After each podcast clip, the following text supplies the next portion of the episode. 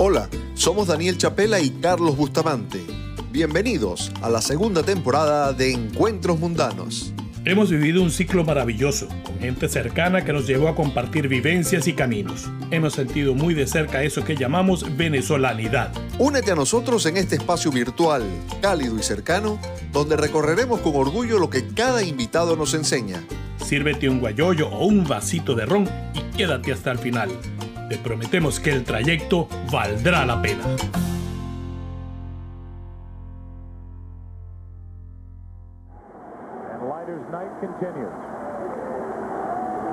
Franco.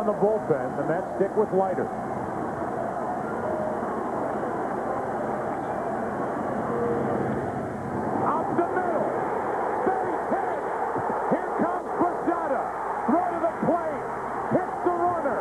Into the dugout. Brocious will score, and the Yankees lead 4-2. It all started so innocently with the two-out walk, the two-out hit by Brocious, the two-out hit by Soho.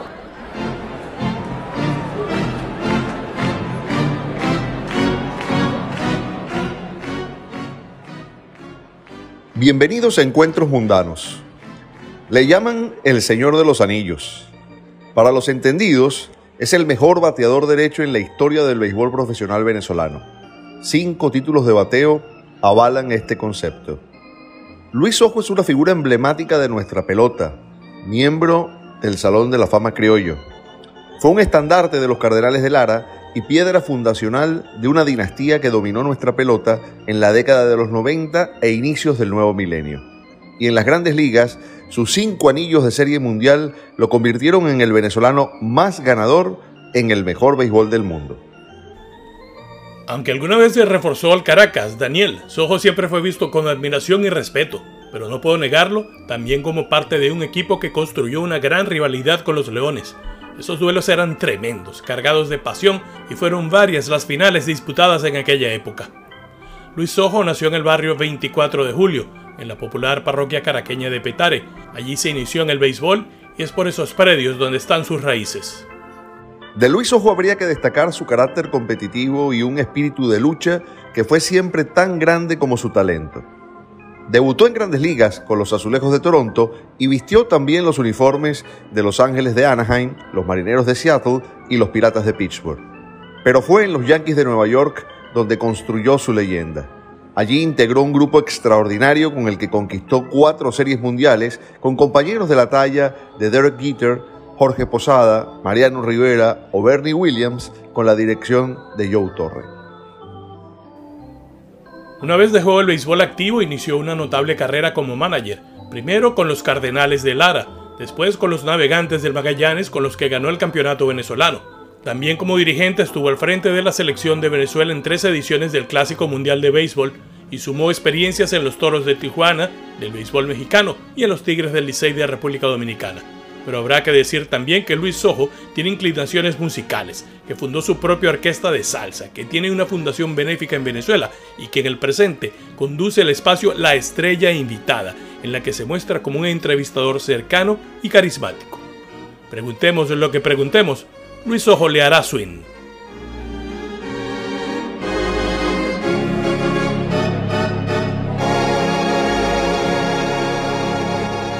Luis Ojo, bienvenido a Encuentros Mundanos, qué placer. Placer mío, gracias a ustedes por tenerme en este prestigioso programa. Oye, Luis, eh, te estás habituando a esto de ser tú el que entrevista, ¿no? Después de tantos años entrevistado. Sí, eh, bueno, en realidad todavía no me, no, me termino de, adaptar, ¿no? Porque es un trabajo muy, eh, con mucha responsabilidad, hay, que, hay que tener una, una gran preparación este, pero bueno, me llama mucho la atención y, de verdad lo que estoy haciendo la estoy disfrutando al máximo. ¿Y tú dirías que has descubierto alguna vocación nueva? Porque a ti se te ve muy, muy, muy suelto, muy metido en tu papel.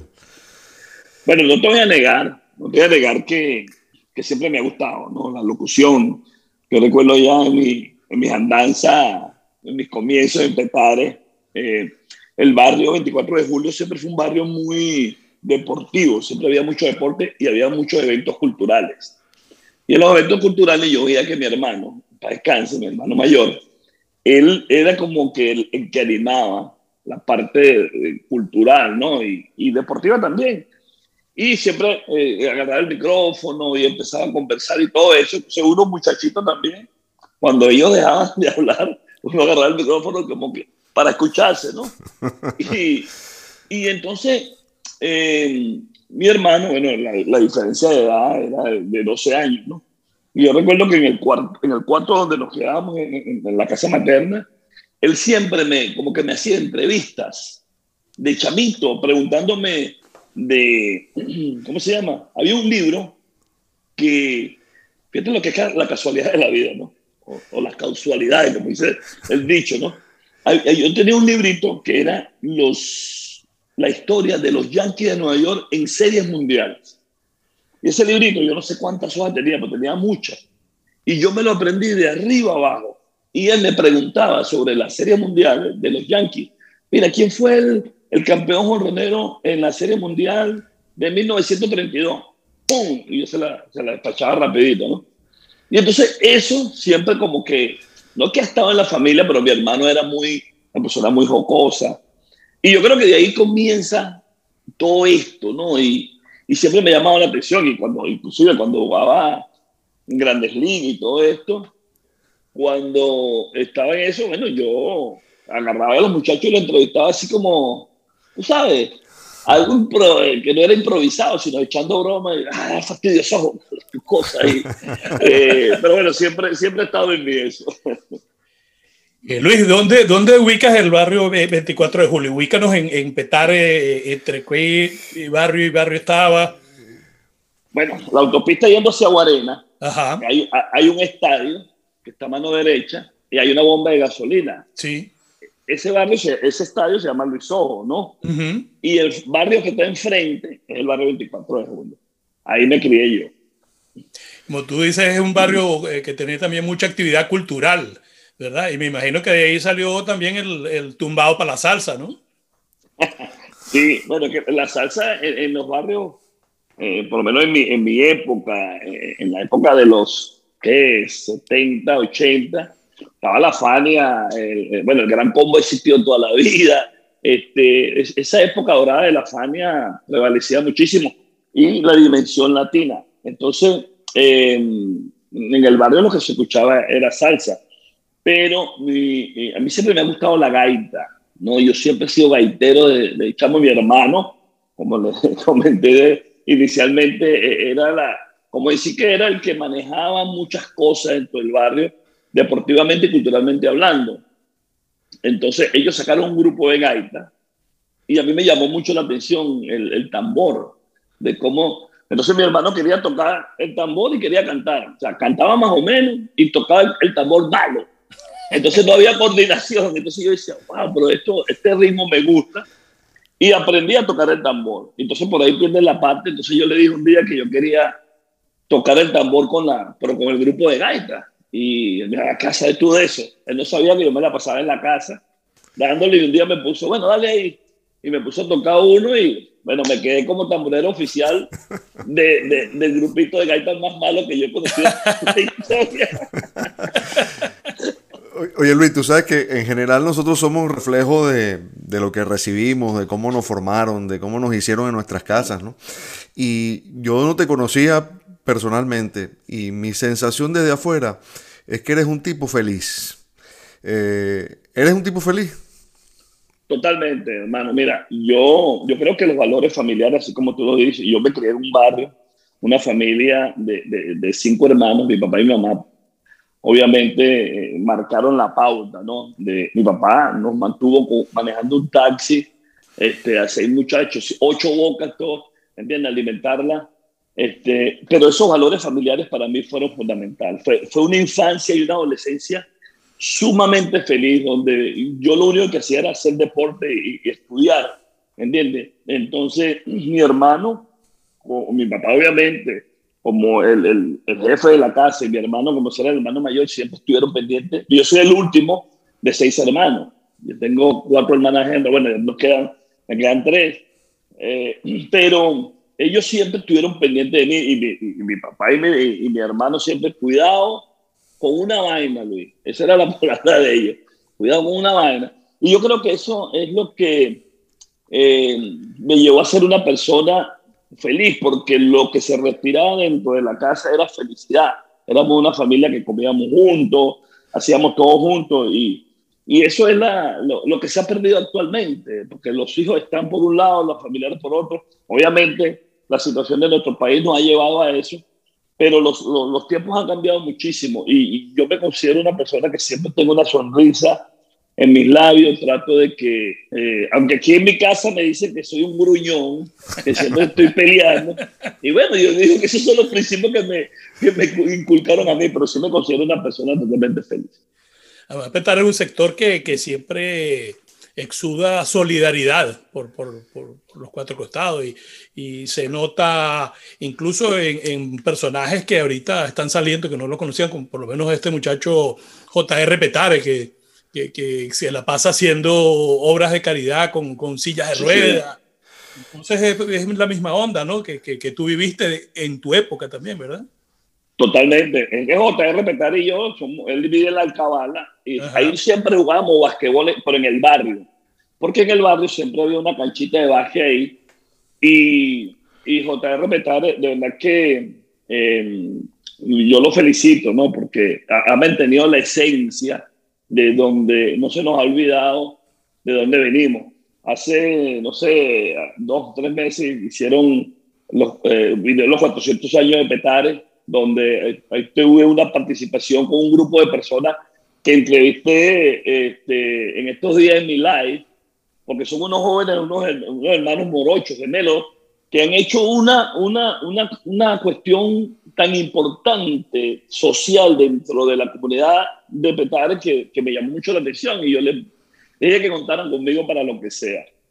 Y Petare, así como él, también hay mucha gente que de una manera u otra, Petare tiene mucha gente noble, Petare es un, un, un, barrio muy grande, con cosas, con defectos, con problemas, con gente mala, con gente muy buena, este, y este tipo de personas, de verdad que mi respeto para ellos.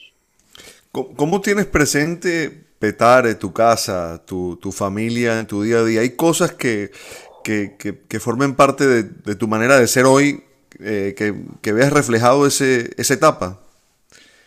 Sí, totalmente. Mira, por, por ejemplo, yo, o sea, yo siempre pongo Petare. De la, yo viví 20 años en Barquisimeto, que fue, eh, el, como decir, el Estado que me abrió las puertas para que yo fuera un, pel un pelotero profesional. Ahí hice mi familia, mi esposa también es de Petare. Mi esposa vivía dos casas más abajo donde yo vivía.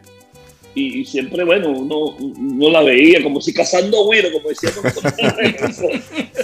Pero este, tomamos la decisión de irnos a Barquisimeto bueno, por la situación de que, bueno, yo regreso de, de Estados Unidos y me instalaba en Barquisimeto. Entonces, o es Caracas o es Barquisimeto. Tomamos la decisión y, y, y, y Barquisimeto para mí, el Estado Lara es algo sumamente importante.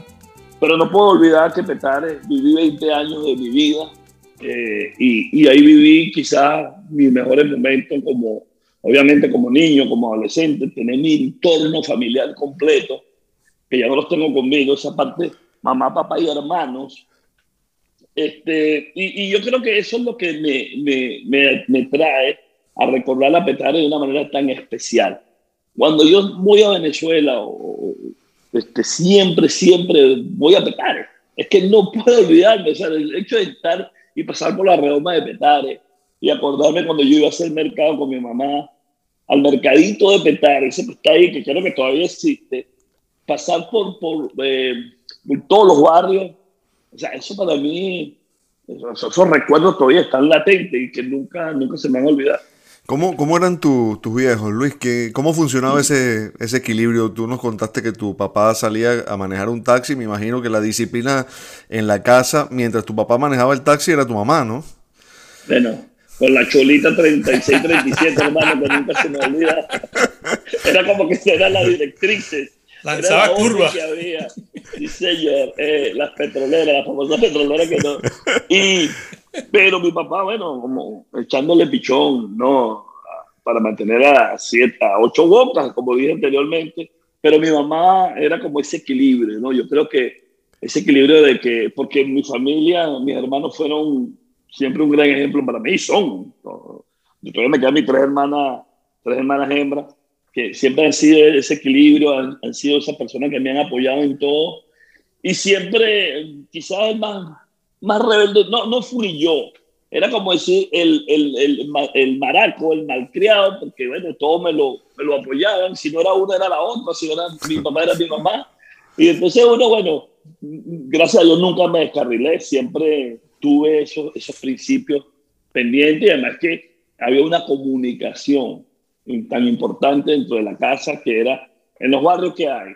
Bueno, hay, hay cosas malas, hay droga, hay, eh, o sea, tú puedes tomar una decisión y puede ser la peor de tu vida. ¿no? Y es por eso que yo siempre le inculco a los jóvenes que independientemente de donde vengamos, no significa que no debemos prepararnos.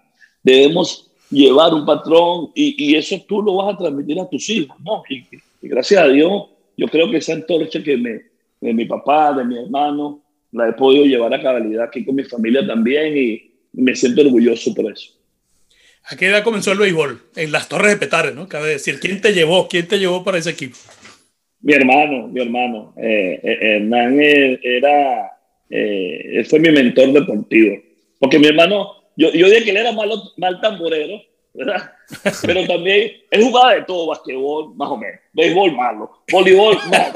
Entonces, él, pero lo, lo, lo, practicaba todo. Y yo creo que eso fue lo que me llevó a mí también a decir, bueno, mi hermano para mí es un héroe, pues, ¿entiendes? Entonces, era como que me inculcaba, siempre me inculcó cosas positivas, obviamente. Y eso, eh, él fue que me llevó de la mano un día y me dijo, vamos, vamos al Parque del Este, que tenía yo seis años, porque él me ponía en la sala, en la casa materna, la sala era larga, y él me ponía a pichar y él decía que yo no tiraba, claro, obviamente un niño de seis años no tiraba duro, pero que yo siempre tiraba strike y me llevó efectivamente al Parque del Este y bueno, yo comencé por las Torres Petare, obviamente, por había un equipito de, de semillitas, se llamaba Los Gatos. Mm.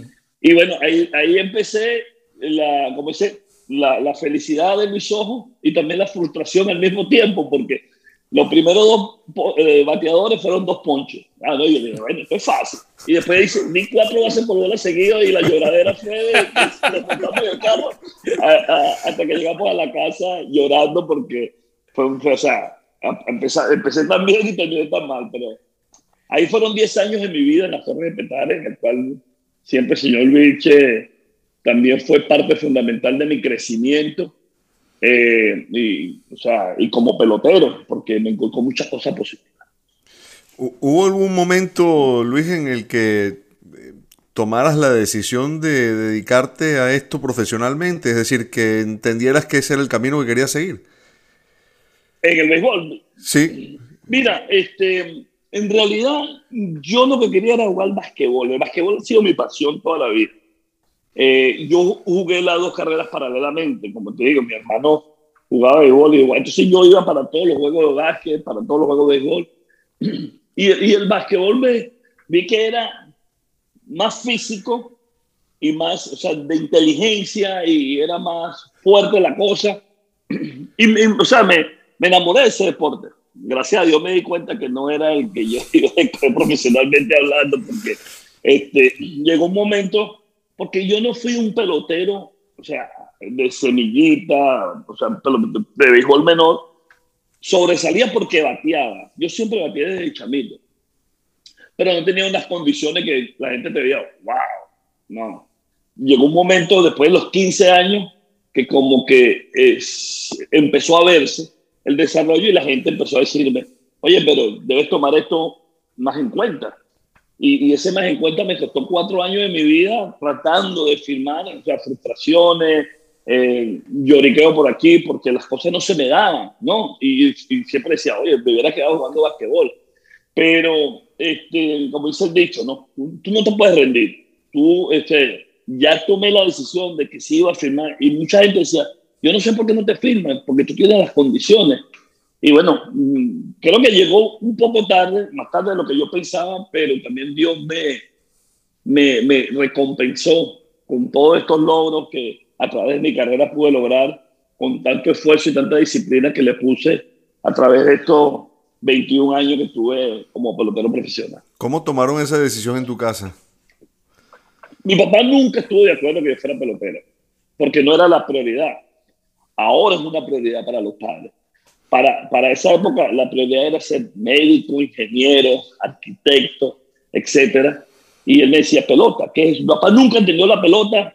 Él falleció en el año 99 eh, ante una serie mundial y en esa época, yo tenía tantos años jugando pelota, él nunca entendió cómo era el juego de pelota.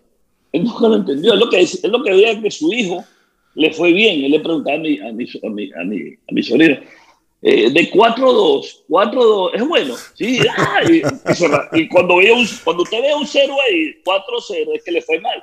Y cuando veía 4-0, tiraba el meridiano. Eso es lo que él entendía, que su hijo le fuera bien. Pero él nunca estuvo de acuerdo. Siempre, es más, de hecho, él me corrió de la casa. Me porque él dijo, sí, él dijo así esta palabra. Él, mira, si tú, tú vas béisbol, pelota, tú vas a comer pelota, ¿con qué se come eso? La gente tiene que prepararse, la gente tiene que estudiar y todo ese tipo de cosas. Y tú le explicabas y él no entendía eso. Y veo, yo en mi casa no quiero algo. Tú tienes cinco hermanos mayores que tú y todos han sido estudiados, todos eh, se han preparado. Tú no vas a ser la excepción.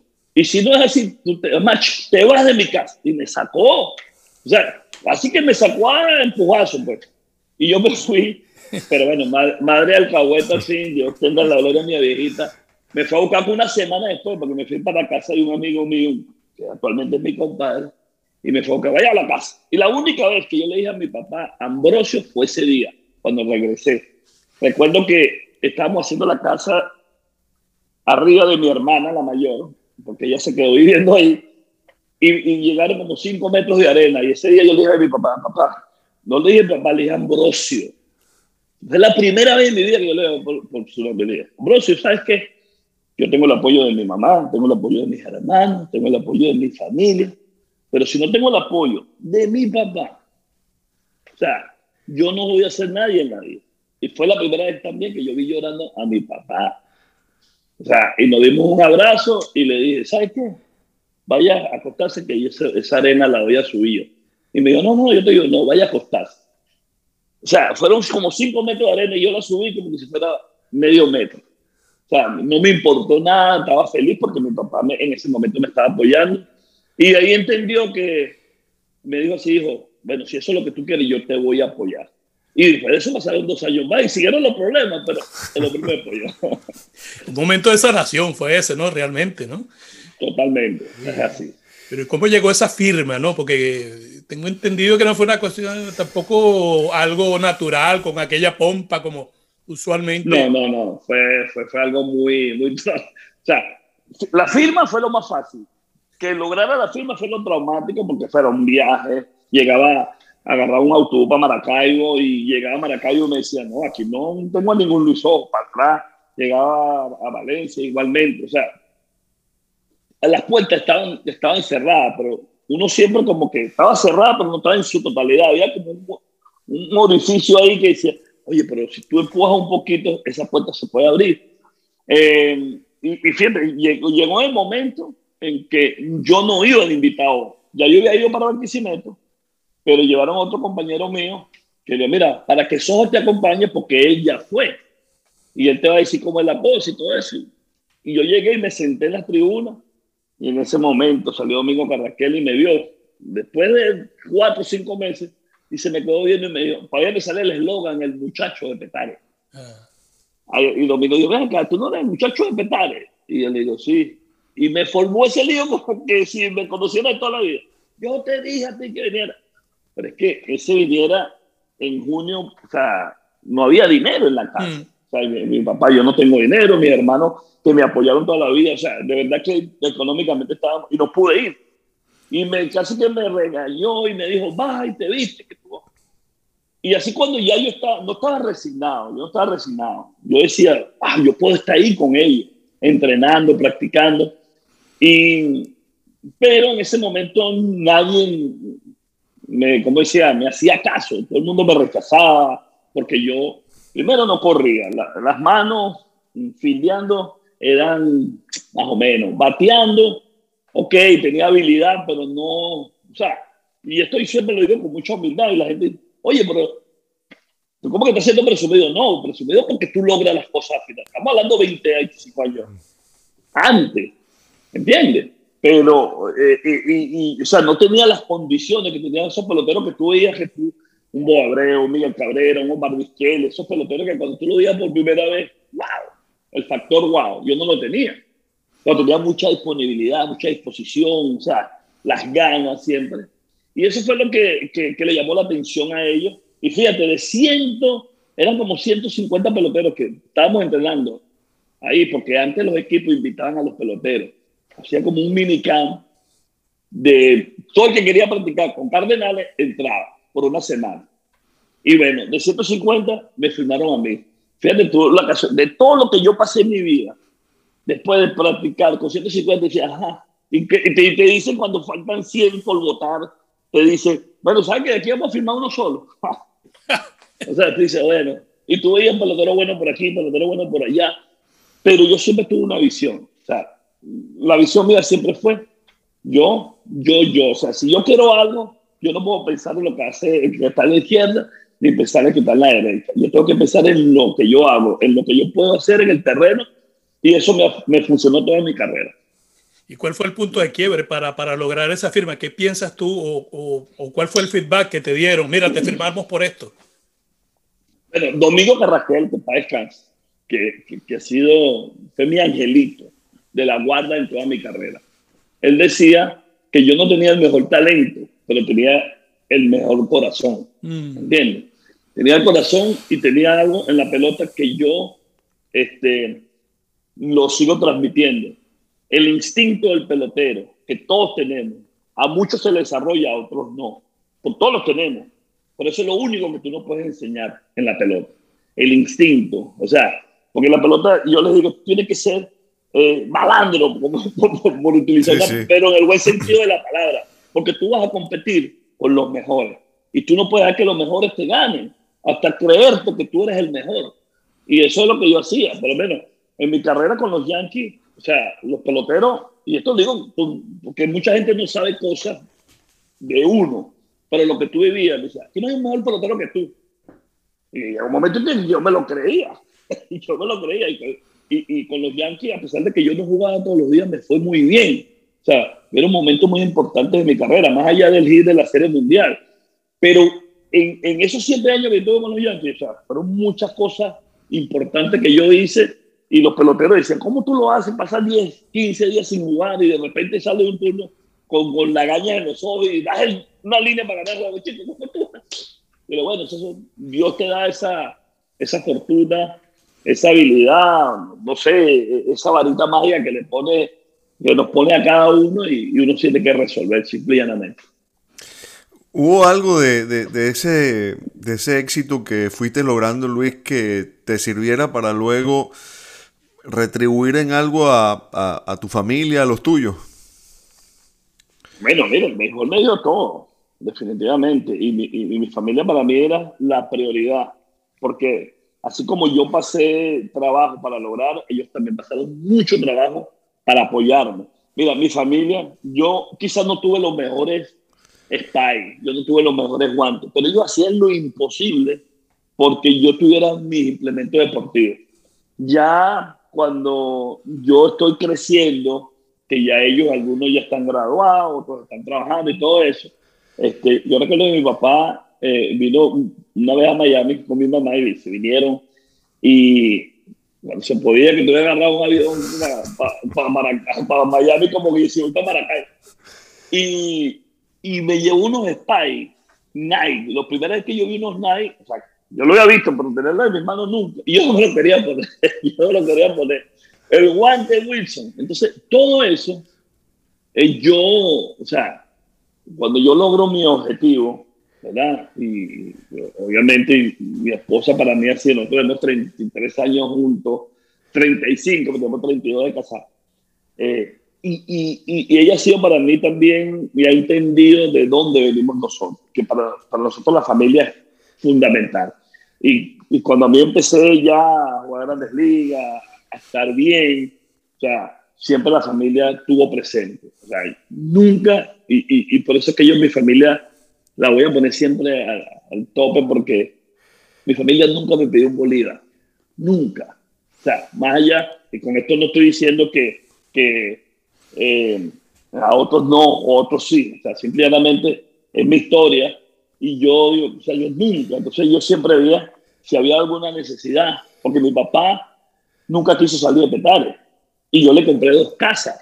A mí me criticaban porque, porque el papá todavía está en Petare.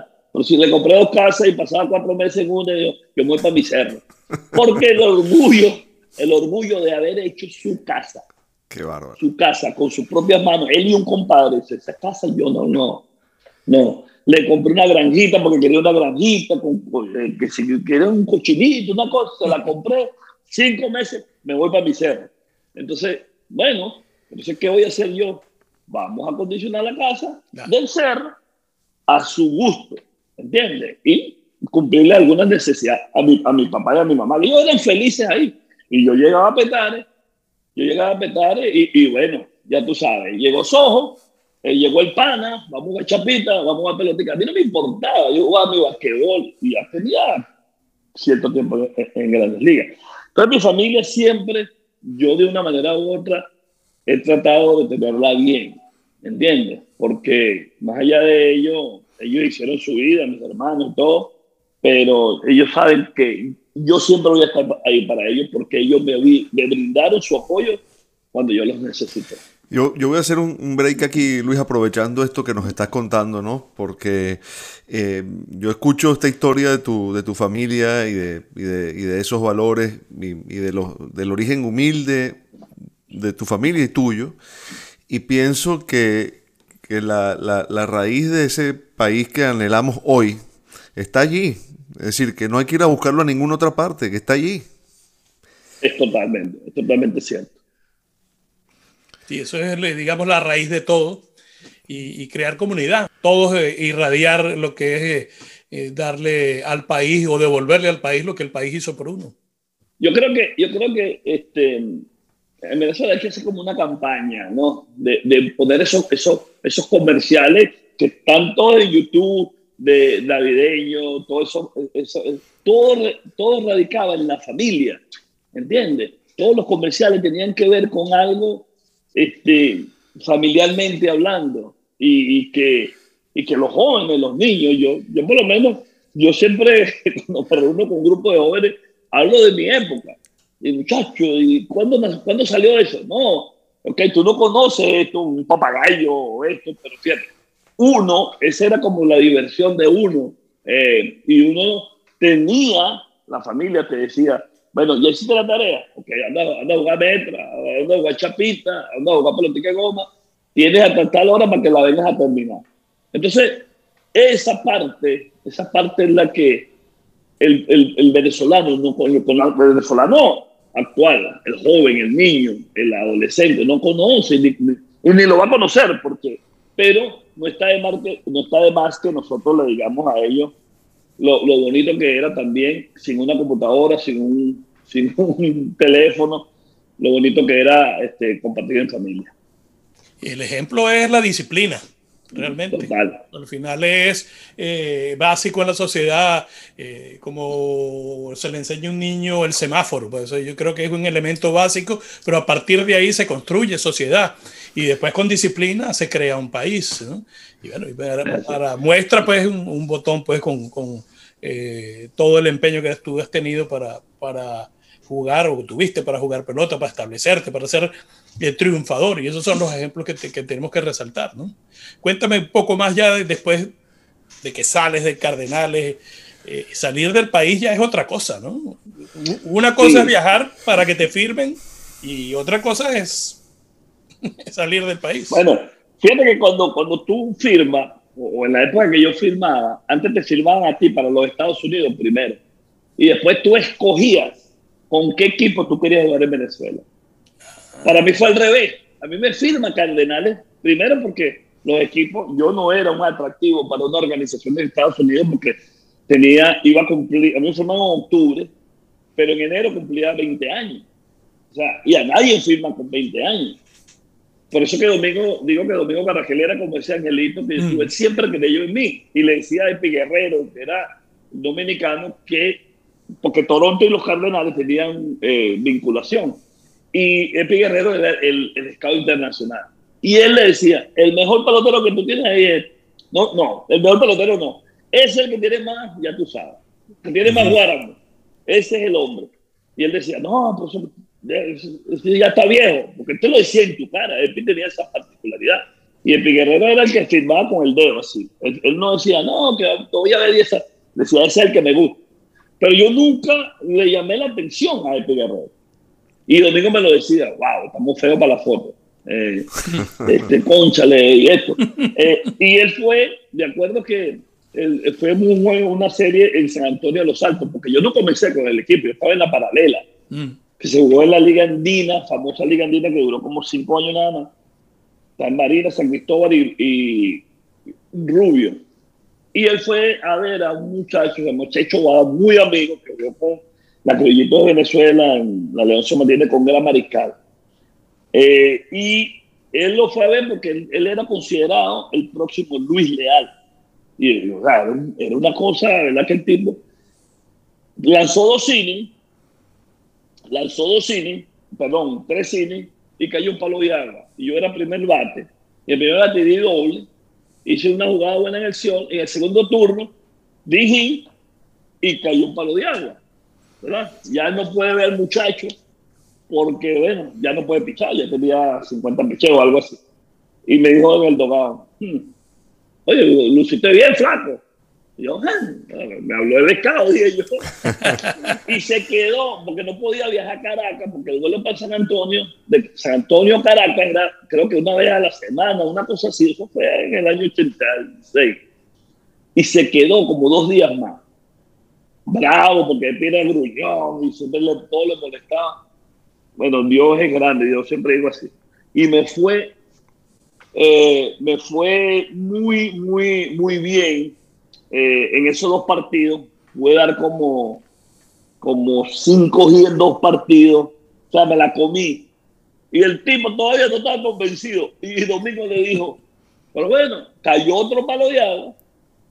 Y estamos en el dogado todos, todos estamos en el dogado. Oye, pero cuando, porque la mayoría de los pelotones ya estaban firmados para Toronto. Éramos como tres que no teníamos contrato para los Estados Unidos. Mira, Epi, saca ese contrato y ya se lo ese muchacho que estaba esperando todo el mundo y la cosa y los peloteros. ¡ah! Y yo le dije, saca, saca. yo no me no entendí la palabra que le dije, pero fue una mala palabra. Y, y el tipo se me quedó viendo así como que, wow. Sacó el contrato. Yo no sé que yo firmé. Y entonces, bueno, eso fue una, una euforia de mis compañeros, me abrazaron, obviamente me puse a llorar. Y yo lo que quería era agarrar un teléfono, que no había celulares, llegar al hotel y llamar a Petare, porque había un solo teléfono en Petare que lo tenía el señor Bonifacio. Mi papá tenía que bajar. Bueno, la, eh, eh, me haga la redundancia, esa bajadita que no estaba fácil, porque era más, difícil subirla. Y, y, obviamente mi papá no, no, no, eso fue el otro día. Llamé con una alegría, bajó fue mi mamá y le dije, mamá, llorando, bueno, logramos, logramos el objetivo. Pero ya esto está firmado, ¿no? Nada más, de firmar para los Estados Unidos. Ah, eso fue, bueno, una, una cosa tremenda y fue un momento muy especial. Y yo dije, bueno, de aquí para adelante, porque la, las palabras de Epi nunca se me olvidaron. Mira, tienes 20 años, vas a cumplir 20 años. Hay dos cosas que pueden pasar. O llegas en Grandes Ligas en cuatro años, o nos van a votar los dos. Y después digo, bueno, a mí no me van a votar, te van a votar a ti, pero eso es lo que hay para ti. 24 años y, y yo llegué en cuatro años de Grandes Ligas y, y, esas palabras siempre estuvieron aquí. O sea, y, y fueron momentos, el primer año mío fue muy malo en Estados Unidos y cuando te va mal, lo primero que tú piensas, me van a votar, 21 años. Este, y después, bueno, vinieron dos años en AAA muy buenos y ahí yo creo que ahí fue donde yo despegué como pelotero. ¿Y te tocó reencontrarte ya una vez que llegaste a Grande Liga y cumpliste el sueño y empezaste a ser un pelotero establecido, reencontrarte con Epi Guerrero? Digo, para recordar eso que había pasado. y, me, lo, me lo recordó. Mira, en el año 88, porque en el año 87 me fue mal, muy mal. Jugué en la, en la South Atlantic League, aquí en South Carolina, en Myrtle Beach. De ellos ese, ese, ese pueblito. Entonces me fue muy mal. Y cuando llega el entrenamiento el año siguiente, me dice, oye, te van a repetir. No te votaron así mismo, no te votaron porque metí la mano. Porque yo venía a ganar novato del año en Venezuela. No te votaron porque yo. Y este tenía fuerza, no era mentira, él tenía mucha fuerza. Él era fuera mayero, pero tenía fuerza. Y, y entonces me dice, te van a repetir en la liga. ¿Tú sabes qué significa eso? Yo, no, señor Epi, ¿qué significa? Que si tú, que si no te va bien, te van a votar. Ya vas con 22 años, ¿ok? Y fui, así fue. Fui y gracias a Dios saqué MVP, el mejor jugador del equipo, fui juego de estrella, este, y me dieron un premio. El premio era, ese fue el año que yo me casé con mi señora. Me dieron un premio de 2.500 dólares que yo no sabía. Ya te voy a echar puesto. Cuando nosotros llegamos a Toronto, imagínate, me ponen en el Sky Dome. Yo que los hotelitos nos, nos quedamos nosotros en el Hotel 8 y todo eso. Y, y llegar al Sky Dome y decía, oye, ¿dónde está mi compañero de cuarto? Mi roomie, ¿dónde está mi roomie? No, se empatizó. Se la casa. y yo cuando me, cuando me asomo a la ventana, vista para el estadio, no, eso fue algo, ok. No llegan a todos los jugadores más valiosos de las categorías mmm, de ligas menores. Me dan una placa y me la entrega Epi. No, Ramón David Rodríguez. Mm. Era, un, era, un, empresario sí, sí. venezolano. Ok. Me entrega el, el trofeo y un, y un, sobre, pero yo no sé qué hay en el sobre. Cuando llegó el dogado está Epi me dijo, acuérdate lo que te dije. O sea, él no me felicitó. Mantente humilde y acuérdate lo que te dije. Sí, Epic, que si en cuatro años no llevo a Grandes Ligas, en dos años me va a ir jugando aquí. Le y me fui, pa, me fui. Yo recuerdo que ese año le he dicho a mi esposa, le dije, oye, o nos casamos o esto se terminó aquí. Yo no puedo estar en eso. Eh, y, entonces, sí, pero es que, concha, tú estás en clase A, nosotros tenemos dinero, ¿cómo no? no, diga que sí, manda. Y, y me dijo que sí, ok. Porque no le pude dar el anillito, ¿sabes? El, el arrodillarse, la cosa, no pude. Cuando llegué al hotel y estoy viendo la placa, wow, más valioso, wow, emocionado. Y veo el sobre ahí. Cuando abro el sobre, hermano, era un cheque de 2.500 dólares. Eso dio 88 mil bolívares. Gasté 20 mil en la fiesta, el matrimonio, que fue una rumba.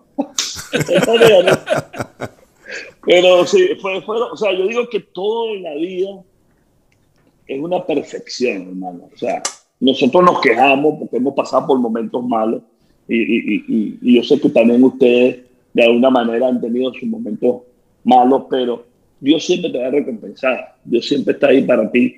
Y cuando eso pase, disfrútalo disfruta ese momento, disfrútalo con tu familia, con los seres que amas y, y, y, darles gracias siempre, porque yo no, yo no me canso de, de, ser agradecido.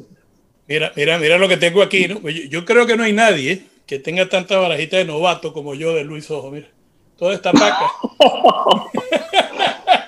no, no, no, tengo que me la enseñe porque a lo mejor te falta una. Yo tengo aquí un poco que ver, imagínate. Que todas son igualitas, mira, todas son las mismas de novato. Oiga, yo le digo a la gente que esa es la que vale plata. Claro, bueno, bueno, yo tengo una buena caja, mira, mira. Imagínate. Wow. He, he, regalado algunas algunos fanáticos de Cardenales aquí en, en, en, en Inglaterra, donde vivo, por... Eh, Ay, está en Inglaterra. Imagínate. Sí, yo estoy en Inglaterra. Wow, vale, qué bueno. Y Pero que, que, lo, que, lo que él no te cuenta es que es caraquista. Ah, yo sé que caraquista. cuando iba a jugar con los Cardenales de Lara, no era precisamente eh, el pelotero que él más quería, ¿no? Pero, pero, pero, pero al final so, so, es paisano. Y en grandes ligas, yo, yo, aunque tengo un corazoncito por Boston, eh, en grandes ligas yo ligaba, o le ligo a todos, a todos los venezolanos, claro, claro. Sin, sin, ningún tipo de broma. Pero mira, para que Hasta sigamos, uno que jugaba le. Ah, bueno, mira, Eso fue mi segundo año en grandes este fue, ligas. Sí. ¿Cómo, ¿Cómo se dan esos cambios? Estoy mostrándole aquí su barajita con los angelinos. Ahí por lo menos tenía bigote. Yo te voy a afeitar el camino de hormiga.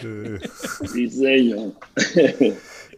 Sí. ¿Cómo se dan esos cambios en, en, en, las grandes ligas? ¿Cómo, ¿Cómo se hace anuncio? Es lo que mucha gente escucha, pero las emociones son, son distintas, ¿no?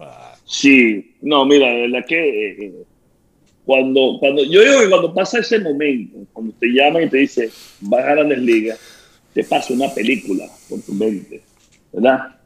Tu familia, el barrio, los sacrificios, todo lo que tú de una manera u otra pusiste a, a trabajar. O sea, el tiempo te dio, como decir, esa recompensa de recibir esa llamada. Creo que cuando tú firmas a, pelota profesional, eh, obviamente es dar tu primer hit. Segundo, jugar frente a tu familia en Venezuela, que viste lo, vieron tus logros de cómo tú pudiste firmar. Después llegar a Grandes Ligas. Llegar a Grandes Ligas y no decir, ya llegué, no, es mantenerse. Y yo siempre fui un luchador, ¿no? Cuando yo recibo esa llamada, yo no sabía cómo reaccionar. Yo no, ni lloré, ni eran las dos y media de la mañana. Tenía que agarrar un, porque jugamos doble juego ese día. Tenía que viajar a Anaheim, tirarme seis horas de Syracuse, Nueva York, allá. Las seis horas más cortas de mi vida, porque yo me, yo me monté en un carro de copiloto y saliendo a la de la, la casa estoy dormido me monté en un avión, y estoy dormido, pero ese día no dormí nada más pensando y lo veía para los lados. ¿será que yo voy para Anaheim? Estoy soñando, ¿qué, ¿qué, es lo que está pasando? Y poder llegar, y poder llegar allá y tomar mi primer turno en Grandes Ligas y dar mi primer hit, era como una película que me estaba pasando porque yo no reaccionaba. O sea, muchachos, tú no, tú no, tú no tienes emociones, me decían, no, pero tú no lloras. Es que no sé, qué, no sé qué está pasando, ¿no? Pero la película de, de, estar en Petare, de ir para la harina, de comer eh, pastelito por, por un mes, desayuno, almuerzo y cena, o sea, cosas que tú, o sea, no, la gente no se lo imagina lo que, lo que uno pasa, porque la, eh, la película, cuando tú ves estas cosas que están aquí atrás, todos estos logros eh, que, que, me pasaron en mi carrera, tú lo resumes en cinco minutos pero para hablar de tu vida, de cómo tú llegaste a lograr todas estas cosas, para hacer un bestseller, ¿no? Un libro de no sé cuántas páginas. Y eso, y eso es lo que, lo que yo siempre visualicé cuando, cuando llegó ese llamado a la ¿Cómo es ese mundo por dentro, Luis? Eh, ¿Cómo son las grandes ligas para un pelotero? Mira, el mundo eh, eh, es la ironía de la vida, ¿no? Tú que lo tienes todo, en, el mejor béisbol del mundo, este, a ti te dan todo, todo lo que tú pidas y te lo dan por montón. Cuando estás en ligas menores, cuando estás en ligas menores, tú tienes que comprar tu En la época que yo jugué, ahorita no, ahorita te lo dan. Yo tenía que comprar mis guantes, tenía que comprar mis guantines, los guantes te lo daba el equipo. Entonces, era como decir, wow, pero. Y entonces, era como también un arma de doble filo, o sea, o te fajas y llega a Grandes Ligas, porque yo fui para el entrenamiento de Grandes Ligas y me bajaron. Como si estoy aquí arriba, wow, mira estos tipos con ese poco de caja de zapatos y guantines y todo eso, y uno que está allá abajo sin nada, ¿entiendes? Por lo menos manden unas cajitas para allá abajo. No, y ellos te decían así, bájate, no bájate, para que te ganes esto, bájate, esta es la recompensa y todo lo demás. había muchos peloteros que sí lo hacían, llegaban y, y le regaban guante a uno, eh, yo por lo menos con Alexis Infante, que fue mi compañero, mi compadre también, Alexis siempre fue ese pelotero que me regalaba guantes, me regalaba zapatos, porque también ellos veían que había un, había algo como que no cuadraba, pero después que tú llegas a Grandes Ligas, tú dices, wow, hay peloteros ahí que necesitan de mí ahora, y, y es como que una, una lección de vida, fájate, o sea, esta es tu motivación, estás aquí ahorita, pero tú puedes llegar allá con el, sacrificio que tú pones. Pero es un mundo totalmente, es perfecto. O sea, estar en la medida, pues se dicen el mejor béisbol del mundo, porque todo es perfecto, todas las comodidades, todo esto. Y, pero uno nunca debe olvidarse de dónde viene, o sea, de mantener esa humildad, yo creo que es lo más importante. Y, y nunca dejaste de jugar en Venezuela, porque vivías aquello, pero enseguida estabas alistándote para la temporada venezolana una vez terminabas allá, ¿no? Sí, Daniel, mira, era algo, era algo loco, ¿no? Porque cuando tú empezabas, yo iba preparando para una serie mundial o unos playoffs. Porque primero pasaba los playoffs para llegar a la serie mundial. Pero ¿cuándo empiezan los playoffs? En octubre. En octubre empieza la Liga Venezolana. Entonces ya tú estás pensando en que me voy a bajar de un avión a uniformarme. Y los, y los panas, los compañeros, mira, si va a ganar eso, la vaina esa, gánala rápido, para que te venga para acá. Y eso, o sea, y uno siempre tenía, y eso no lo digo yo, porque jugar en Venezuela es otra cosa, ¿entiendes? Es otro béisbol, porque la gente se pone a comparar. No, que jugar un Caracas Magallanes, no, ya va. Hay que limitarse, hay que saber, hay que saber decir las cosas. Grandes ligas, como Grandes ligas, no va a haber. Jugar una serie mundial, tú no puedes compararla. Ahora, que la pasión que se vive en Venezuela es otra, o sea, cuando tú ves un Caracas, tú vas a un Caracas Magallanes, pues yo lo viví como manejo del Magallanes, pero también viví una final Lara Magallanes, Lara Caracas, cuando hay esas rivalidades. Y eso es lo que tú extrañabas, porque en, en grandes ligas, si tú juegas tu béisbol, el fanático está ahí, va a ver el espectáculo. En Venezuela la gente te caía encima. O cuando tú no, tú no respondías, tú no hacías una cosa bien, la gente te caía encima, como que si tú eras los hijos de ellos. Y eso a uno le gustaba, porque eso te alimentaba, pues, ¿entiendes? Y yo nunca dejé, primero porque había gente que no podía verme jugar en grandes ligas, muchas amistades, muchos familiares. A pesar de que mi familia, todos este, me pudieron ver en, su momento jugando en grandes ligas, mis hermanos, mi papá, mi mamá. Pero había muchos familiares que no pudieran. Y, eso yo, de una manera u otra, me, me uniformaba en Venezuela para que vieran a, su familiar, grandes ligas, Luis Oro, jugando. ¿Entiendes? Y que de una manera u otra uno sabía que ellos estaban orgullosos de que, de que uno pudiera uniformarse y representar a, a tu equipo en Venezuela. Y hablando de esa, de esa pasión que, que, estás describiendo muy bien en el béisbol venezolano, me gustaría saber cuáles fueron los momentos más críticos de presión en esas series Cardenales Caracas. Porque... Mira, Carlos, yo te voy a decir algo. Yo nunca, o sea, si te digo que me sentí jugando como pelotero, presión, teniendo, o sea, yo no. Hay una cosa que, que, es como que la ansiedad es una cosa, la ansiedad de estar en un terreno y sabiendo que tú vas a competir con los mejores, porque una de las cosas que yo me, me propuse en mi carrera en Venezuela era que tú tienes que ganarle a los mejores. Hay equipos que dicen, oh, ojalá pierda para que lo eliminen, ojalá gane porque ellos son los mejores, ¿verdad? Entonces, en esa época de los 90, Caracas y Magallanes pensaban que Lara eran los mejores, ¿verdad? Entonces, ellos de una manera querían, con, eh, en el estaba hablando con Boabreo, por cierto, y decía, nosotros obligábamos que ustedes pasaran a la final. Si no era Magallanes, que sean ustedes. Porque ustedes tenían unos equipos y la competencia era dura, ¿me entiendes? Y eso era lo sabroso, porque nosotros nos agarramos a trompadas y al otro día nos estamos saludando con el ojo morado. ¿Qué pasó? ¿Todo bien? Tranquilo, la familia, chévere. Pero era una, una competencia de juego. ¿Entiendes? Ya fuera el terreno, ya tú, eres, ya tú eres amigo.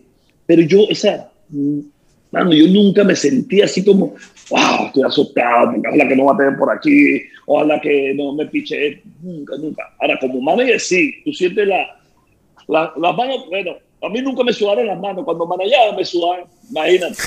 Porque tú, no, porque tú no tienes el control. Claro. Yo siempre digo que cuando tú tienes el control del juego, tú puedes, tú puedes, mira, hacer un error, tú puedes robarte una base, tú puedes dar un honrón, te puedes ponchar, pero tú tienes la, tú tienes esa, ¿cómo te digo? Esa potestad, por llamarlo de una manera. Tú tienes el control en ese momento, pero como manager no. Como manager tú aspiras y esperas que los peloteros te produzcan en X circunstancias. Eh, tú esperas y, que los pitchers te tiren 8, 7 innings, ¿entiendes? Porque hay pitchers que tú lo pones, pum, y te tiran un inning, te tiran dos innings. Dice, ¿y ahora qué? Ahora empezar a jugar con lo, con lo que te queda ahí, ¿no? Que si lo tienes ahí es porque tú consideras que son el equipo.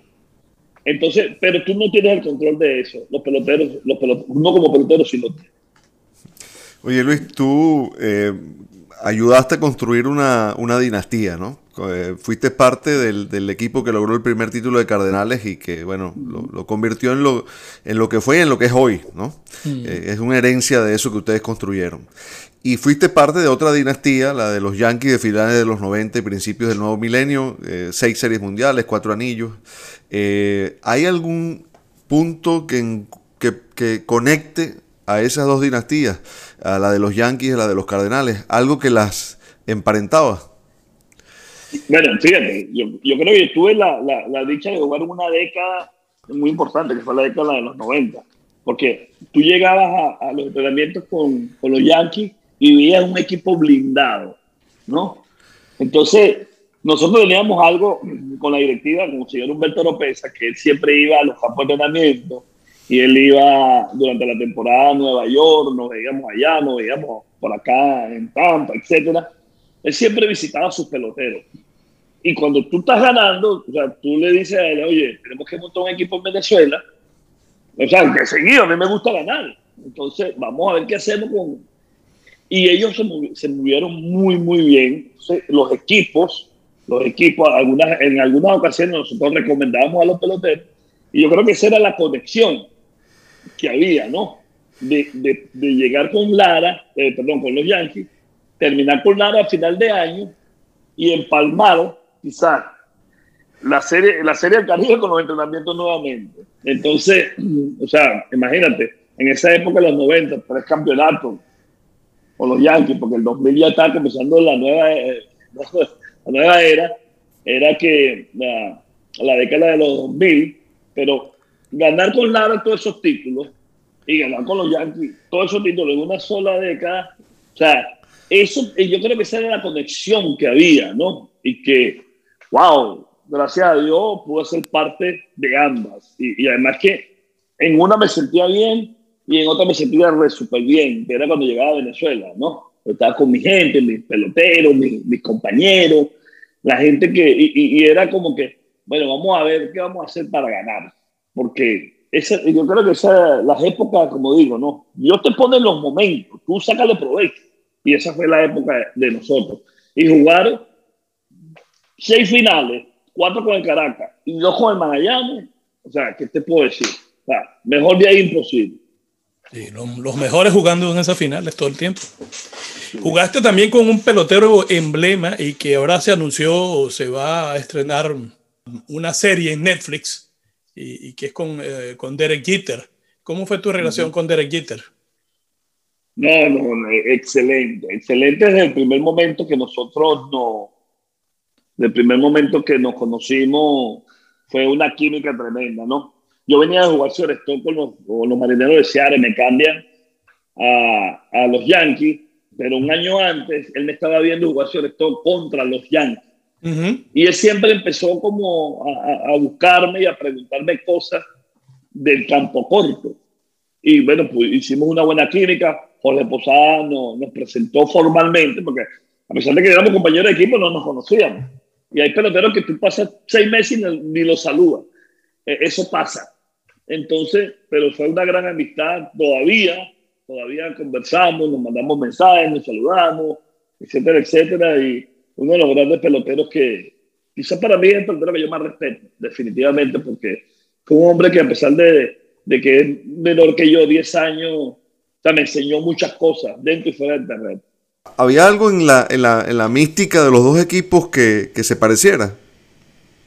Sí, yo digo que la, la, la, química, ¿no? La, la, mística que había dentro del equipo, la unión, era muy, era muy importante. Por lo menos, fíjate, eran dos cosas que, que yo la vinculo mucho con los dos equipos, que era, o sea, nosotros salíamos, era ganar todos los días.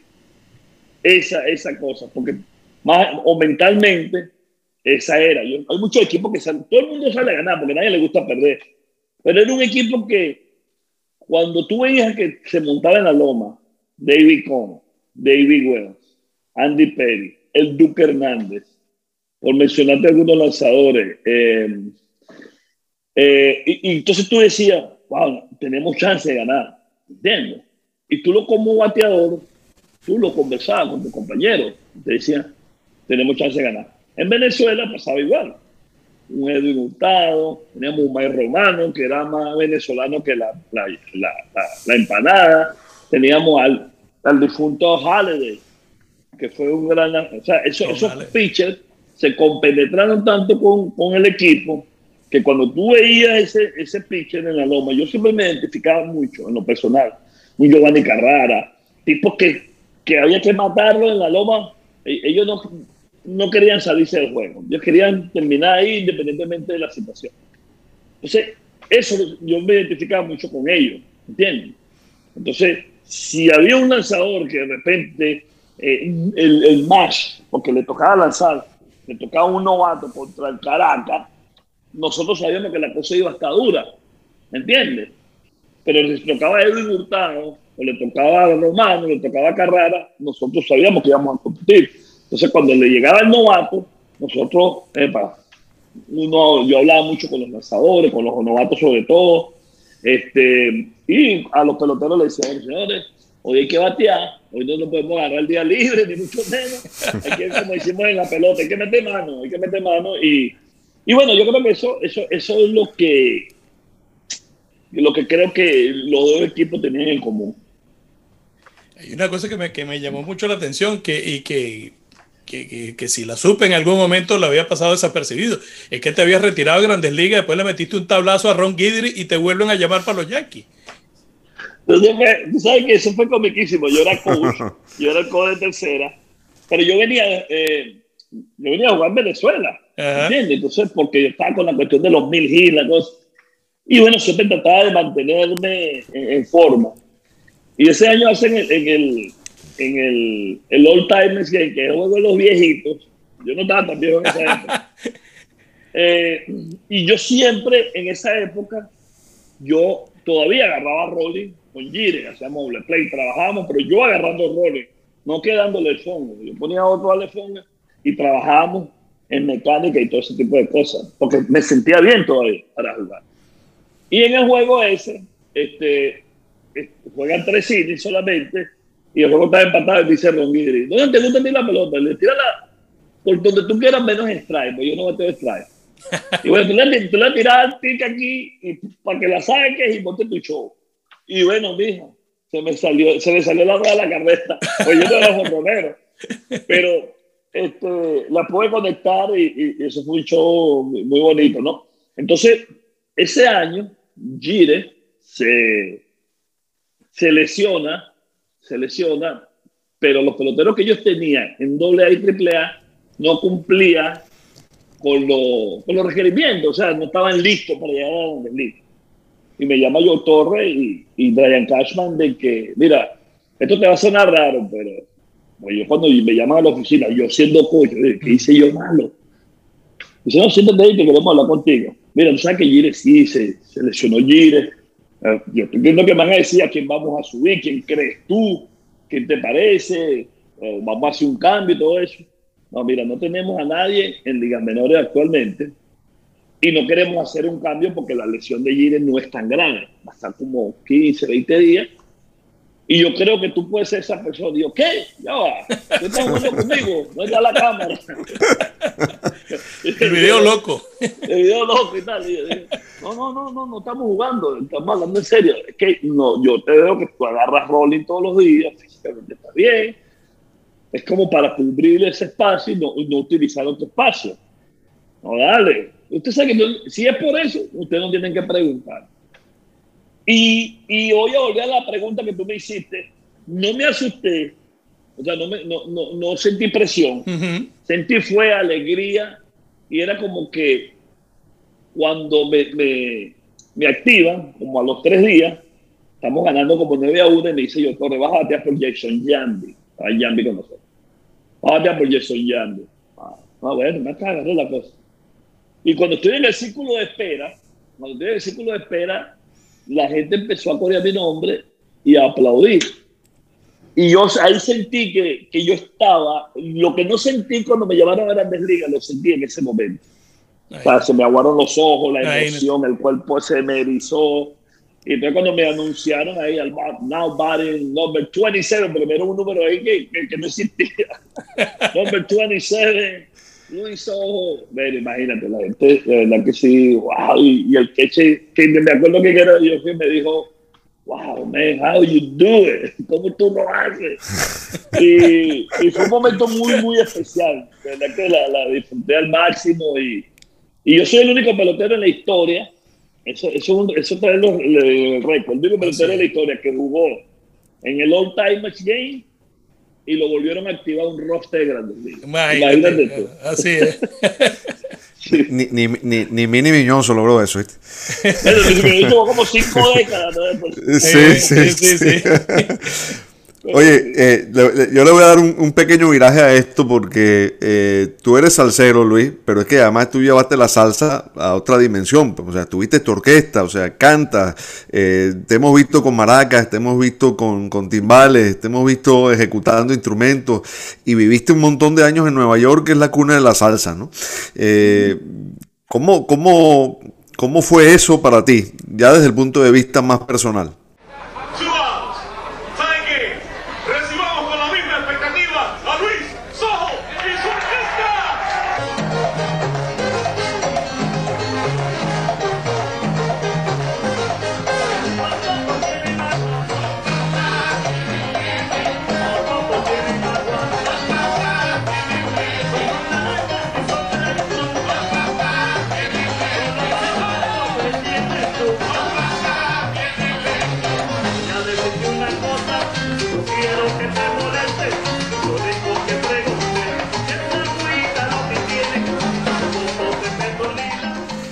No, mira, yo digo que, eh, bueno, como dije anteriormente, la salsa era la música que prevalecía en, mi barrio, ¿no? O, en, las zonas populares de Caracas.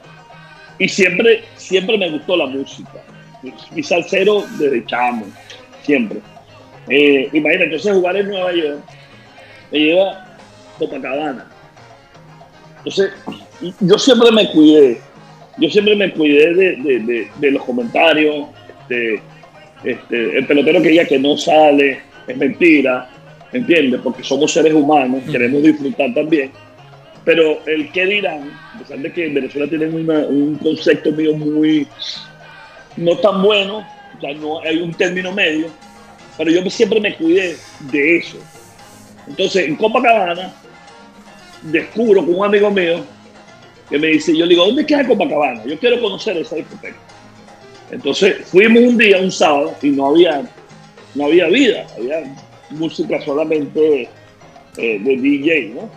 Entonces nos dice, oye, mira, aquí no traen grupo en vivo, sí, los martes.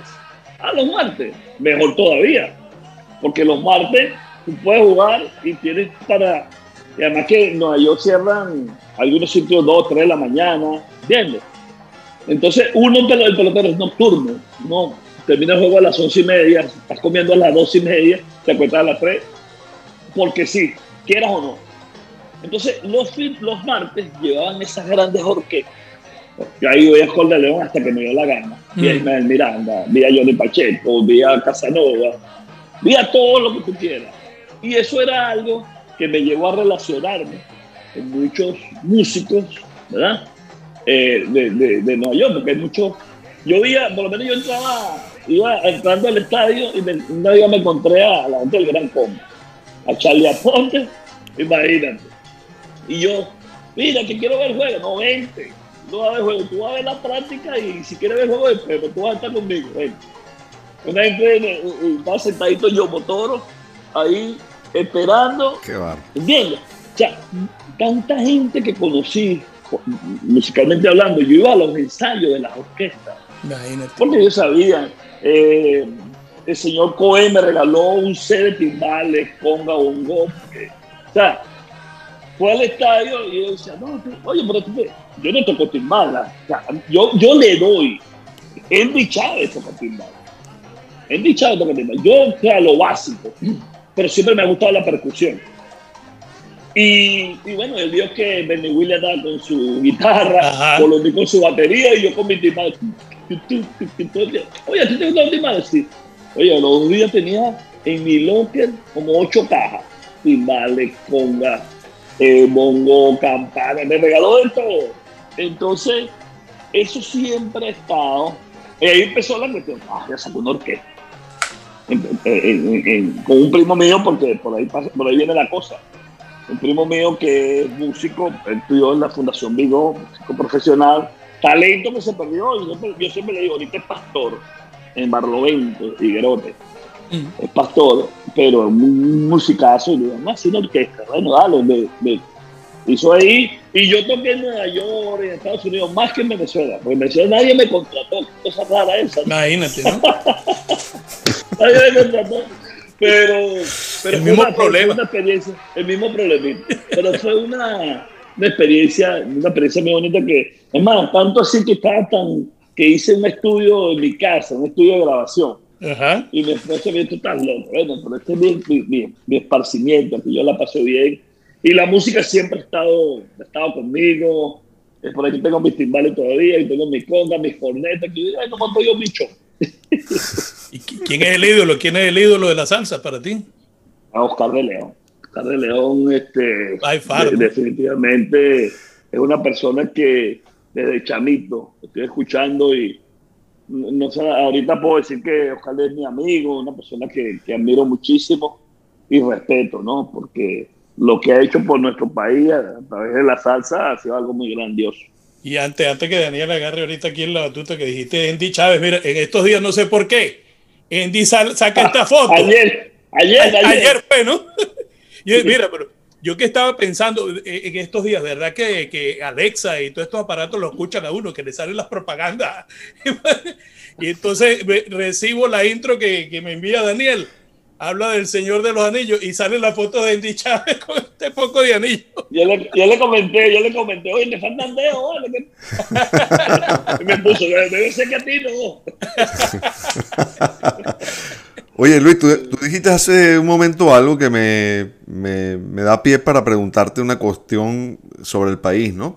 Dijiste que, que en Venezuela tienen una imagen de ti eh, como, que, como que no es la que se corresponde a lo, a lo que tú quisieras que, que el país percibiera, ¿no? De Luis Ojo. Eh, ¿Cómo crees que te ve Venezuela? Mira, eh, yo digo que en Venezuela tenemos unos problemas. Nosotros sufrimos de Alzheimer, ¿verdad? Y, estoy hablando beisbolísticamente hablando, deportivamente hablando. Nosotros tenemos, eh, que yo hice una campaña el año pasado durante la pandemia, el señor Luis Aparicio, el único hall de la fama. Y a Luis Aparicio no se le ha dado el reconocimiento que él se merece. Ese señor tiene que retirarle, bueno, ya le dieron el número, pero creo que Maracaibo, cuando tiene que retirarse en todos los equipos. Hacer el día de, de, de, Luis Aparicio, como hacen en las grandes ligas con Roberto Clemente, ahora, como lo hace con Jackie Robinson, ¿verdad? O sea, porque es el máximo. Van a venir muchos, porque yo todavía creo que Omar Vizquel va a entrar. Cabrera es un- un- una fija, este, pero Luis Aparicio va a ser siempre el primero. Entonces, eso de una manera u otra me molesta porque hay, hay personas que son oportunistas y viven en el momento. Cuando Luis Aparicio les conviene, ahí sí están ahí. Pero no, este es un señor que hay que darle su reconocimiento. Eso por ahí. Eh, con la cuestión de los clásicos mundiales, obviamente, Venezuela tuvimos un, somos triunfalistas. ¿Por qué? Porque tenemos talento. Pero si el talento es como cuando tú tienes una barrita de oro y si tú no la pules, esa no va a brillar, ¿verdad? Y entonces, tú no puedes, en el, en el deporte, tú no puedes ser triunfalista. Tú puedes ser optimista, pero los triunfos hay que lograrlos en el terreno. Entonces eso creó una imagen de mí que yo soy una persona o muy odiada o muy querida. No hay término medio. hay término medio. Pero, eh, y aparte, en mi vida personal también me han tildado de otras cosas, ¿entiendes? Este, porque la gente puede y quiere y dice lo que, lo que le da la gana, porque también son libres de expresar lo que sienten. Pero cuando tú tienes tu mente tranquila, porque la gente puede comentar o hacer algo hacia tu persona, pero cuando tú tienes tu mente tranquila, que tú te, te acuestas y, y te levantas tranquilo, o nada te debe molestar, ¿entiendes? Porque yo en, en- en ningún lado puedo decir, me pueden señalar. Me pueden señalar hacia un, un manager malo, te lo acepto. Este, me pueden señalar, ese es un pelotero malo, también te lo acepto. Pero este es una persona mala. A lo mejor te lo voy a aceptar porque tú puedes pensar lo que tú quieras, pero es que o ha hecho cosas malas. No. O sea, yo no, porque yo tengo mi mente tranquila y, y por ahí van las cosas. Los detalles no te los puedo dar porque, bueno, tampoco quiero comprometer a personas, porque no soy de eso tampoco, pero yo, soy, yo sé, quién, sé quién es Luis Ojo, tengo unos valores familiares tremendos y mucha gente que eh, por malo bien me quieren y, me respetan y yo creo que eso me lo he ganado yo con mi trabajo. Tú, tú, mencionaste a Luis Aparicio y a lo mejor, si, si te lo pregunto de esta manera, por, por, por, humildad no me lo vas a querer decir. Me refiero a que a lo mejor tampoco tú has recibido el reconocimiento que, que mereces, ¿no? bueno, es que no, solamente yo, muchos peloteros, muchos peloteros, ¿no? Eh, eh, y muchos deportistas, muchos artistas, mucha gente que ha dado por Venezuela su vida. Porque primero, cuando nosotros, nosotros salimos fuera, siempre tenemos, aunque sea una cosita de ¿entiendes? Esos tres colores que, no, que nos identifican con nuestro país, a cual queremos y respetamos. Pero o sea, hay muchas personas en, nuestro, de nuestro país que lo han dado todo por, por él, ¿entiendes? Y, y, bueno, eh, tan, tanto así que cuando, fíjate, hay cosas que pasan en el mundo que, que nada más pasan en Venezuela. En Venezuela, a ti te va a entrevistar y tú vas por Magallanes, por ejemplo, a jugar en Valencia y te entrevista, el que te va a entrevistar tiene una chaqueta de los navegantes del Magallanes. O sea, primero eres fanático, tú no eres periodista, tú me estás entendiendo como fanático. Y eso, eso no es ético. En Estados Unidos, usted entra con los Yankees y te ven entrevistando a una persona con la, con la chaqueta de los Yankees, te quitan la credencial, te la quitan, porque la ética, ¿entiendes? Y el respeto, eso no tiene precio. Y eso en Venezuela, no me gusta criticar a mi país, no me gusta, porque soy muy venezolanista, yo amo a, mi país, ¿entiendes? Pero tenemos muchos defectos, mis defectos me pueden ser corregidos, y eso va con la liga, cuando hablamos de béisbol. Eso va con la liga, hay unos parámetros, hay unos principios, hay unos códigos, cúmplanse. ¿Entiendes? Si tú no me das a mí una directriz, yo no me voy a cumplir. Así de sencillo. Mm. Bueno, aquí estamos hablando entre venezolanos y es como cuando, cuando a uno le critican la familia por fuera, ¿no? Eh, si, si, si, hablamos entre familia, perfecto, ahí se puede decir de todo, ¿no? Eh, correcto. Aquí estamos hablando entre venezolanos, con lo cual nos podemos permitir hacer críticas, ¿no? Eh, la oportunidad de, de, de, claro. aprender, de, aprender, Es que yo pensaba, fíjate, tal vez sea por mi, mi condición de no, de no ser periodista de béisbol, que, que digamos hay ciertas cosas que las veo con más distancia. Pero si yo pienso en un país a construir a partir del país que fuimos y del país que queremos ser, yo tendría a Luis Ojo como, como, una, como una figura para, para hacer esa campaña de promoción. Yo creo que tú tienes todos los valores, no, te lo digo con toda honestidad, tienes todos los valores del, del, del país que queremos ser y del país que en algún momento fuimos. Hasta la parte gruñona. no, yo tengo mi parte grullona. es que si, si, no, eh, si no la tuviera, no voy a haber sido manager. Y, para ser manager hay que tener un poquito de cada cosa. ¿no? Claro. Pero no, yo creo que eh, eh, eso también es parte de la, de la comunicación que tú debes tener entre, entre las partes, ¿no? Porque solo no lo puedes hacer, independientemente de lo que tú hagas. Si, no, si hay una fusión entre compañeros, créeme que las cosas van a, van a salir mucho mejor. Tú también sueñas con ese país, Luis, ¿no? Total. O yo le digo a mi esposa, Daniel Carlos, yo le digo siempre señora, prepárese. Ya yo tengo 56 años. Yo mi vejez la paso en Venezuela. O sea, eso yo lo tengo entre ceja y ceja. Eh, nosotros tenemos 18 años viviendo en los Estados Unidos.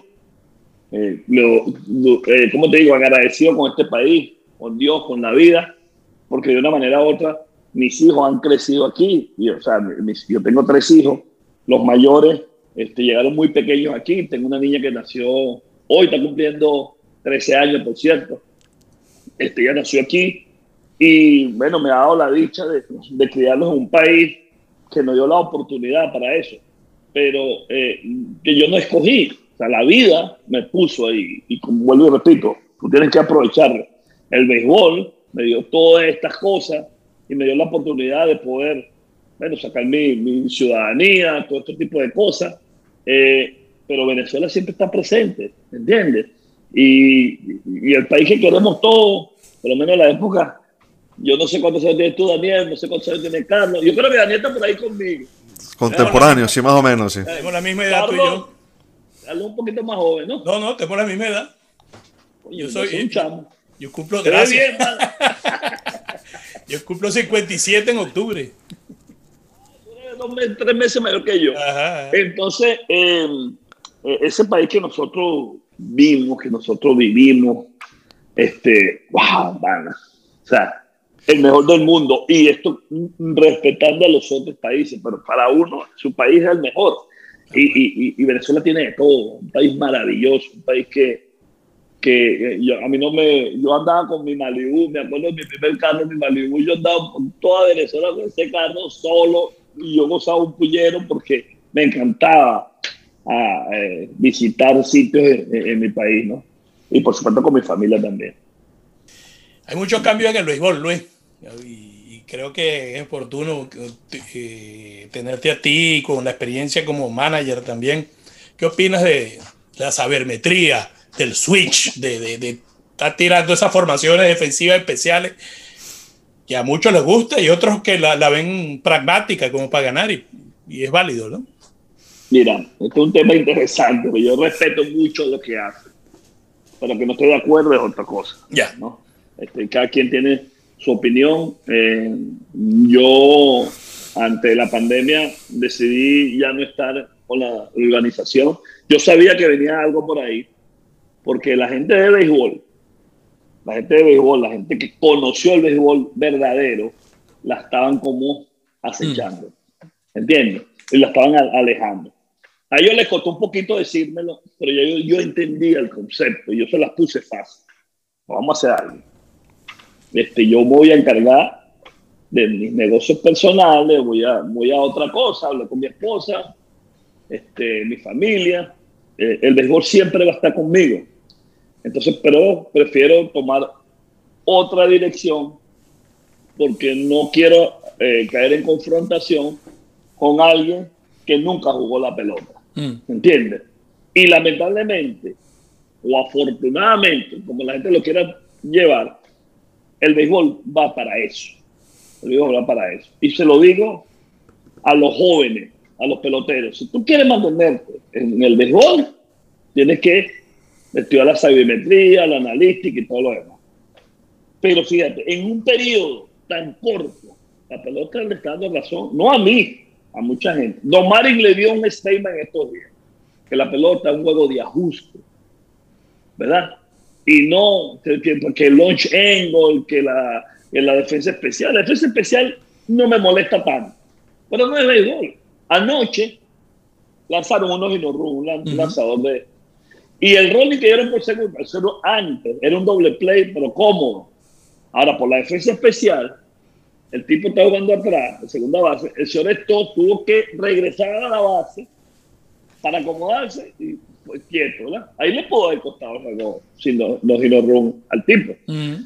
Pero esas cositas es la que no, en lo personal no me gusta. Como hay otras que en el décimo inning, si el juego está empatado, van a poner, ¿qué pasa si el lanzador tuyo tira nueve innings? Tiene el décimo, le hace una carrera a otro pitch ahí, perdiste esos nueve innings. O sea, y esas son las cosas que tú dices, ¿por qué crees tú que Dustin Baker, que Tony La Russa, ellos están viendo, están llegando ese poco viejitos otra vez, ellos están viendo algo raro, como que no está cuadrando.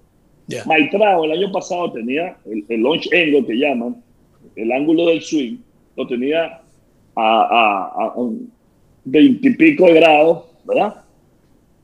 Y le fue regular. Este año lo, lo bajó a 10.5 y está matando la liga, que era el swing normal, ¿me Ujú. entiendes? Él dijo, yo no, bueno, creo en eso.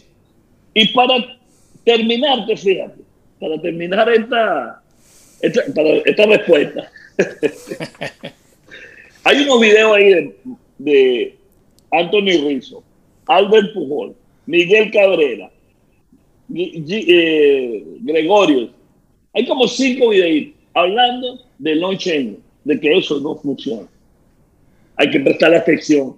Ahí te mencioné a dos futuros Salón de la Fama.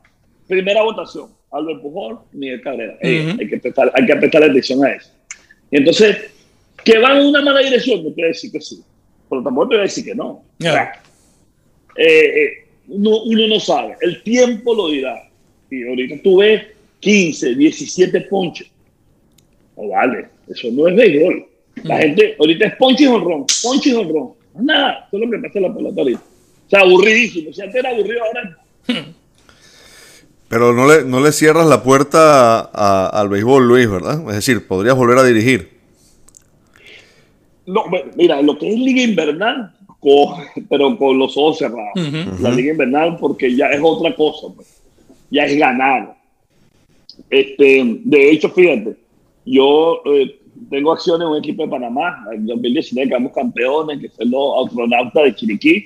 Ahora pasa a otra ciudad, astronauta de Los Santos. Y actualmente estamos cerrando un equipo en, en la Liga Colombiana, que la Liga Colombiana se va a poner buena.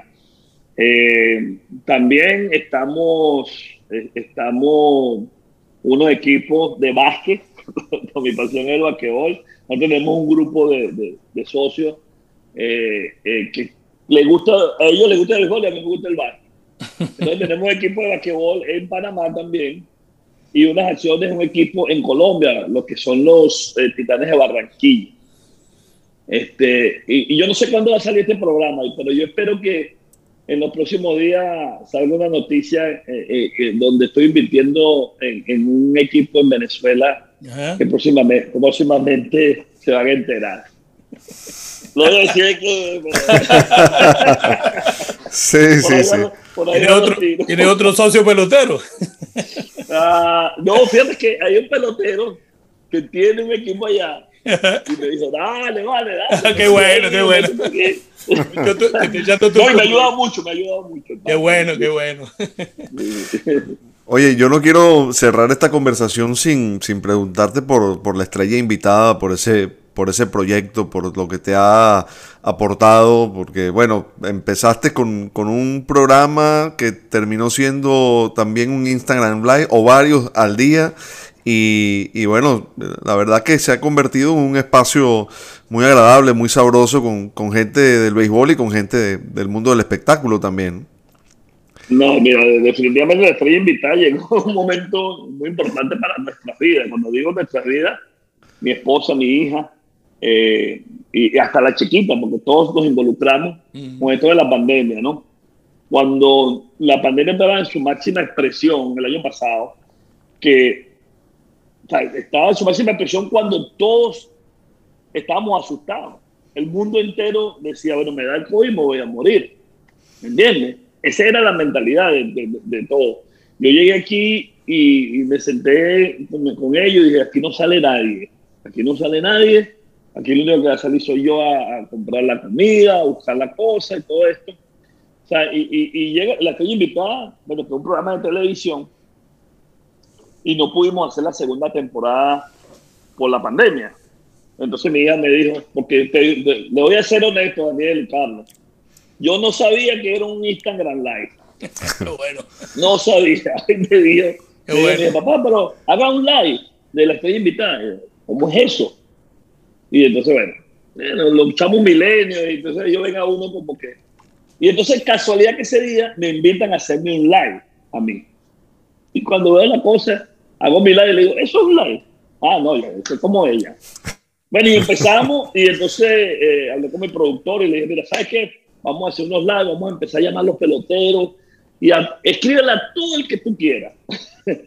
y, y wow, de verdad que fue un momento, o sea, ante tanta angustia, tanta, tanto miedo, este, pudimos en este cuartico eh, tenerlo bien. Aquí pasamos horas haciéndolo, escribiendo de qué le vamos a preguntar, qué cosas podemos inventar, ese tipo, y, y- y fue un momento muy, muy especial. Hicimos más de 200 y pico de likes este, durante la pandemia y, y conchale, eso de verdad que no, no- nos gustó muchísimo.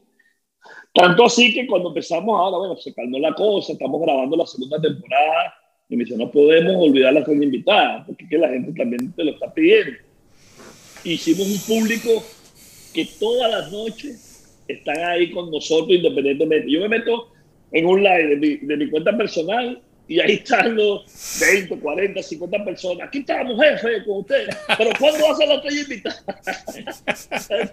ya ves, cálmese, tranquilo, pero ahí viene un invitado. Bueno, en- Entonces, encuentros pero fue mundanos, bonito. sí, Encue- Encuentros Mundanos también es hijo de la pandemia. Y, y Sí. igual con unos, Ah, unos. Instagram Live también.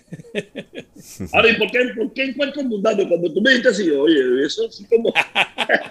me dio miedo. Porque a mí me hicieron una entrevista, pero ahí, en trago. ¿El trago es? Sí, ajá. que cuando me hicieron una pregunta ahí tan como comprometedora, tenía a mi esposa enfrente. Tú sabes que ti- tiene que ver con esto de, de que son conversaciones que, que podrían darse en cualquier parte, eh, podríamos conseguirnos en cualquier lugar y, y- y conversar. Fíjate que, que, que esta conversación contigo se trata también de eso, ¿no? De, de- de- de conocer cosas de ti que de pronto no se saben tanto, porque del Luis Ojo jugador o del Luis Ojo manager, eh, difícilmente podamos contar algo que no se sepa, ¿no?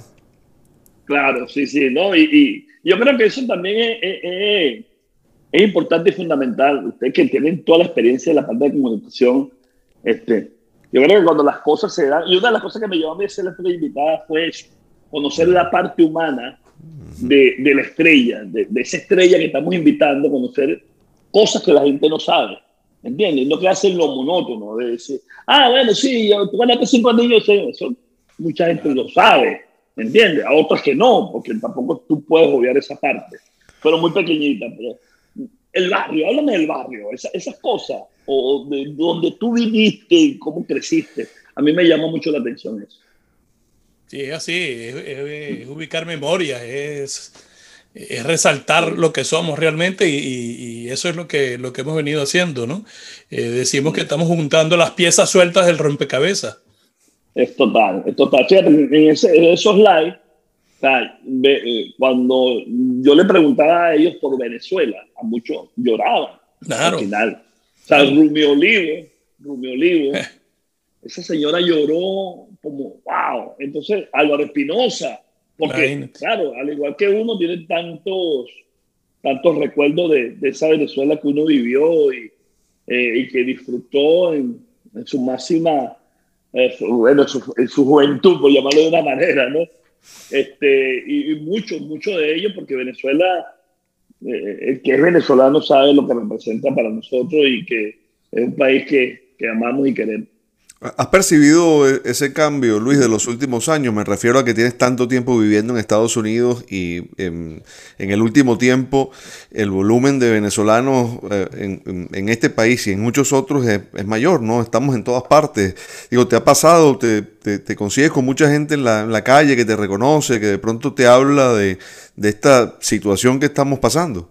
Pero fíjate que no, no, me, no, no me he sentado con mucha gente, sí me conocen, claro, cuando son venezolanos obviamente, pero yo aquí vivo como decir, eh, como dicen aquí, soy americano, puedo estar tranquilo, Este, a veces tengo que cuidarme porque le, le doy una anécdota de, muy cómica, el Walmart nos queda muy cerquita aquí en la casa y mi esposa me dice, vamos a comprar unas cosas ahí que me, me hace falta, bueno, vamos. Y entonces me dice, ¿y tú vas a ir con esa franela? Yo le digo, mami, pero si vamos aquí mismo, vamos, yo no, no me cambiar, vámonos. ¿Y dónde cambiar? Que no me cambio. Llegamos a Walmart y estamos buscando una cosa para la niña de la escuela. Y entonces yo le digo, mira, mira dónde está ahí, mira dónde está ahí, ¿no? cuando, cuando yo digo eso en español, le- me dice una muchacha, señor, ¿usted habla español? Y yo, sí, sí, ¿qué necesita? No, yo estoy buscando esto y esto. Ah, ok. Y el esposo, eh, son venezolanos los dos, pero ella no me conoce. El Ah. esposo sí. Esos, esos, esos peloteros venezolanos que están por todos lados. Sí.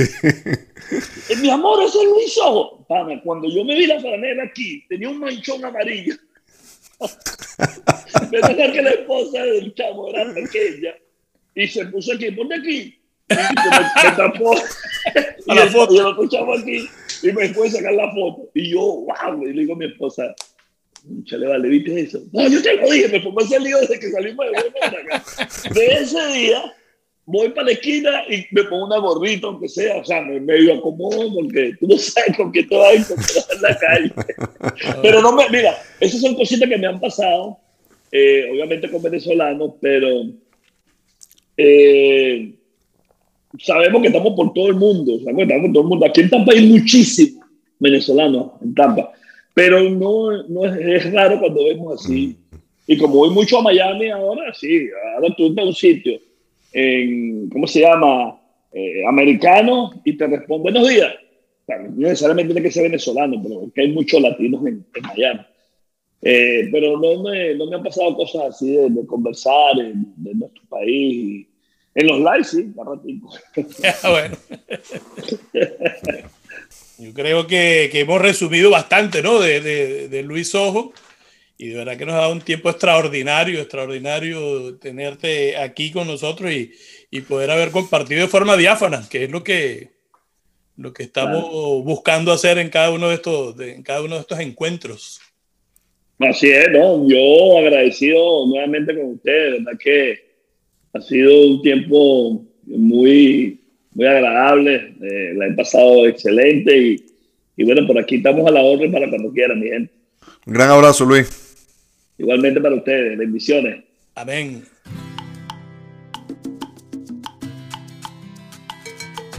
Esto fue Encuentros Mundanos.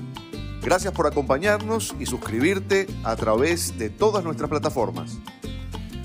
Recuerda que puedes seguirnos también en nuestras redes sociales, arroba encuentros mundanos en Instagram y arroba encuentrosmund1 en Twitter.